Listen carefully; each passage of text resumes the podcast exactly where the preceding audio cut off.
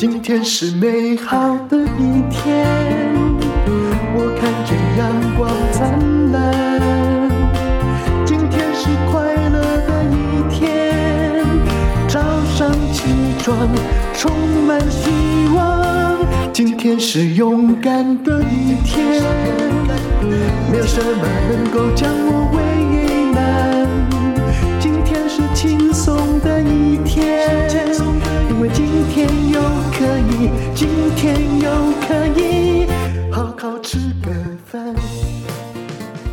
欢迎收听人生实用商学院。今天我要讲的来自于一本书，叫做。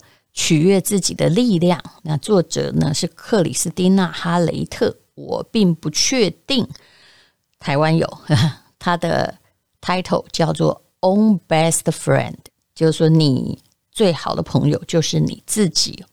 里面有几个观念是很不错的，也就是说，你怎么样做自己会做得好呢？而不要做自己做的累个要死，鞠躬尽瘁。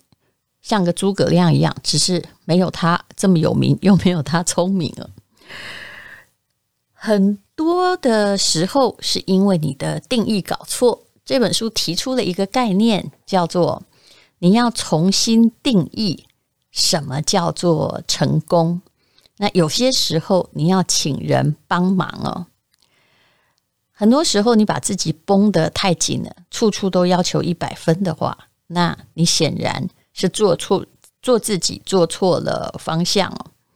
这个作者说：“我知道很多事对你而言是没有商量余地的，比如你不希望别人洗你的内衣，比如你一定答应会去看自己孩子的足球比赛和去听圣诞音乐会，不管你那时候有多忙哦。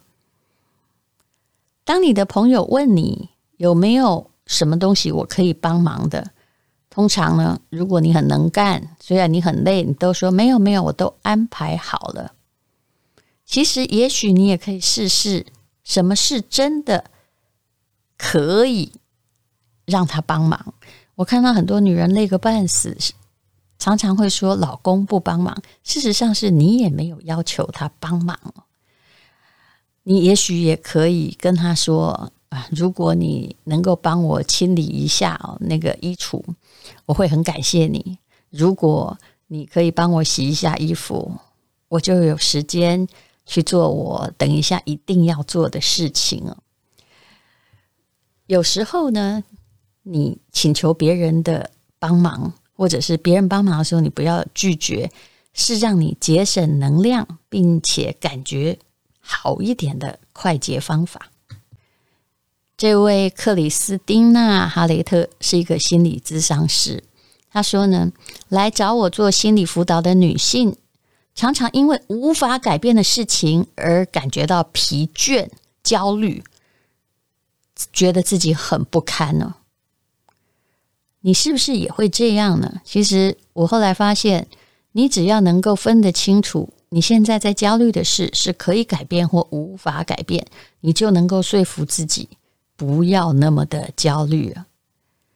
很多时候，我们会焦灼于无法改变的事情。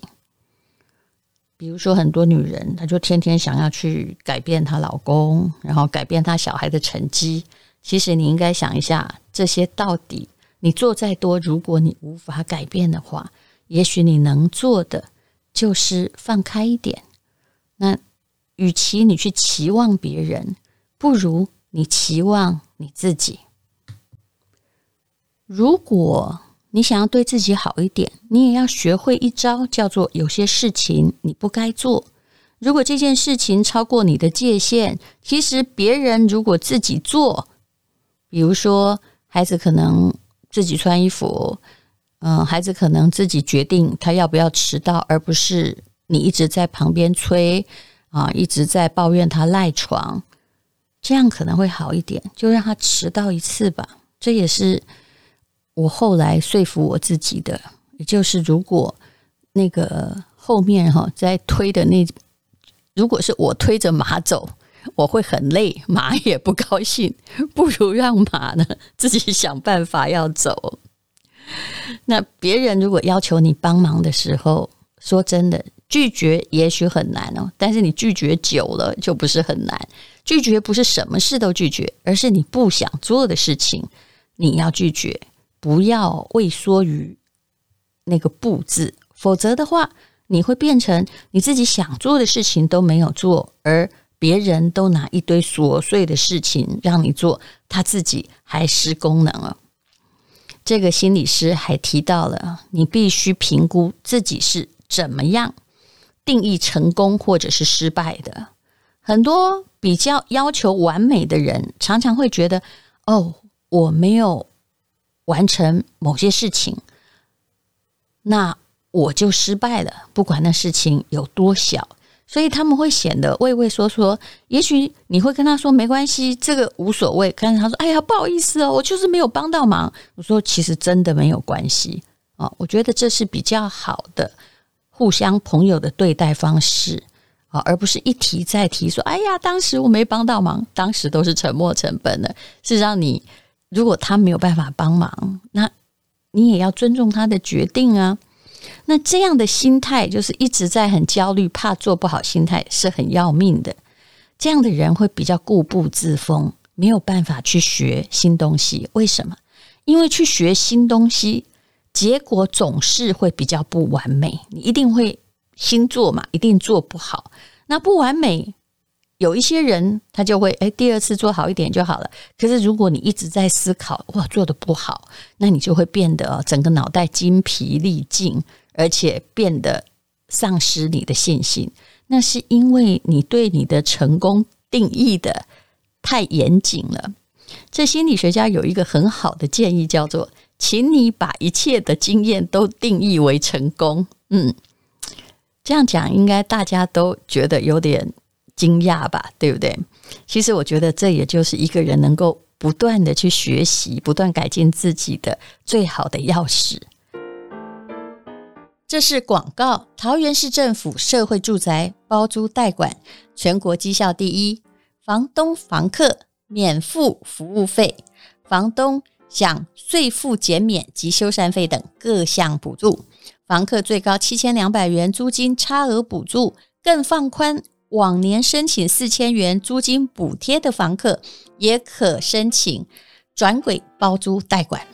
请洽桃园市府住宅处零三三三二四七零零转一一二五，或市府委托兆基、万隆、大家、顾家以及哲喜等五家业者，只有这五家业者有桃园市府的强力把关哦。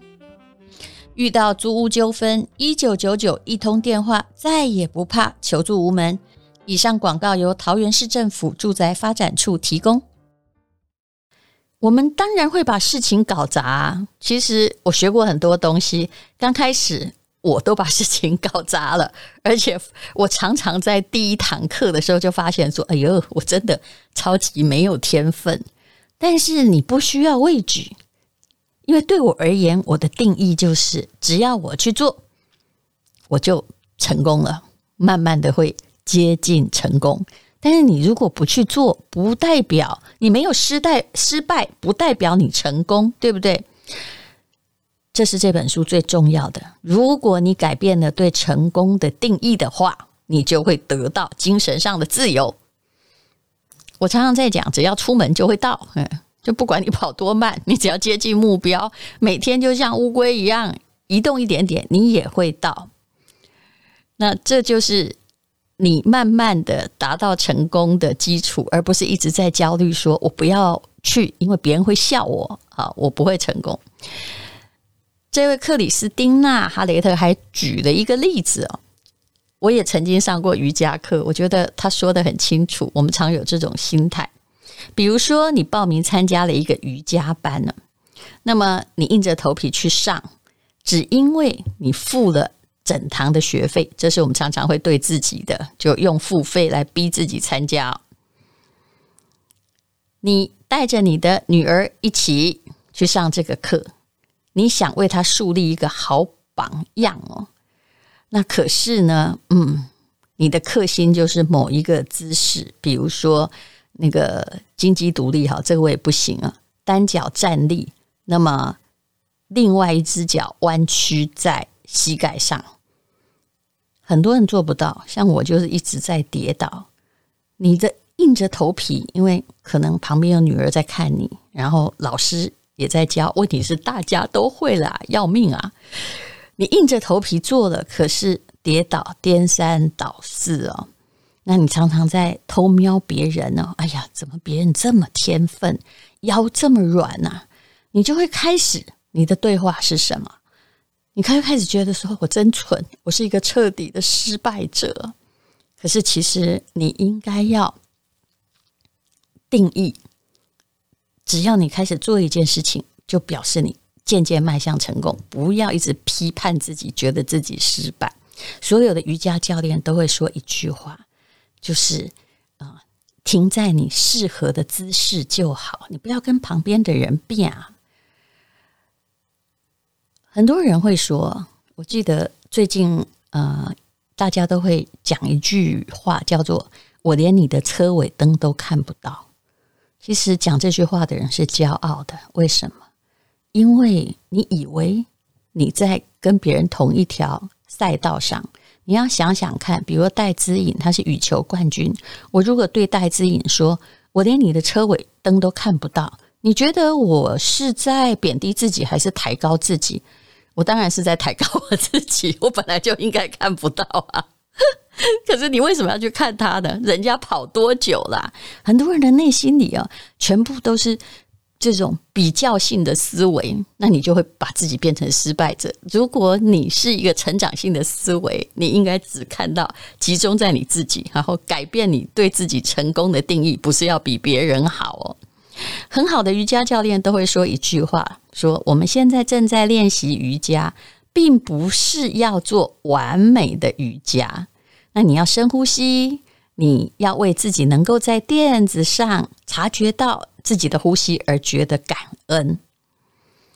其实，如果你有这样子的心态的话，那么你很容易在人生中感觉到比较顺利，不会再责备自己了。不会再去看自己是如何失败，那你就找到了一种全新的方式来定义成功。从今天之后，你应该这样告诉自己：如果我真的尽了最大的努力，那么我就叫做成功了。就算你在瑜伽课中嘿摔得很难看呢，但是其实你已经做到了。这堂课你已经成功了，因为你上完了。你并不会因为你的失败失去什么，那你就会比较珍惜自己的努力，而比较不容易放弃。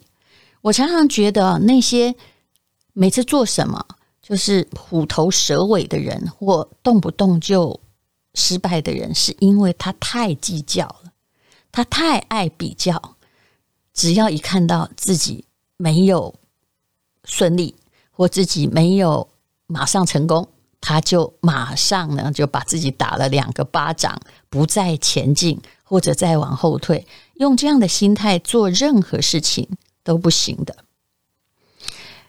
这位心理学家在《取悦自己的力量》这本书还告诉你说，你要取悦自己，最好的秘诀是庆祝自己在小事上的成功，就像你做了伟大的事情一样，比如说。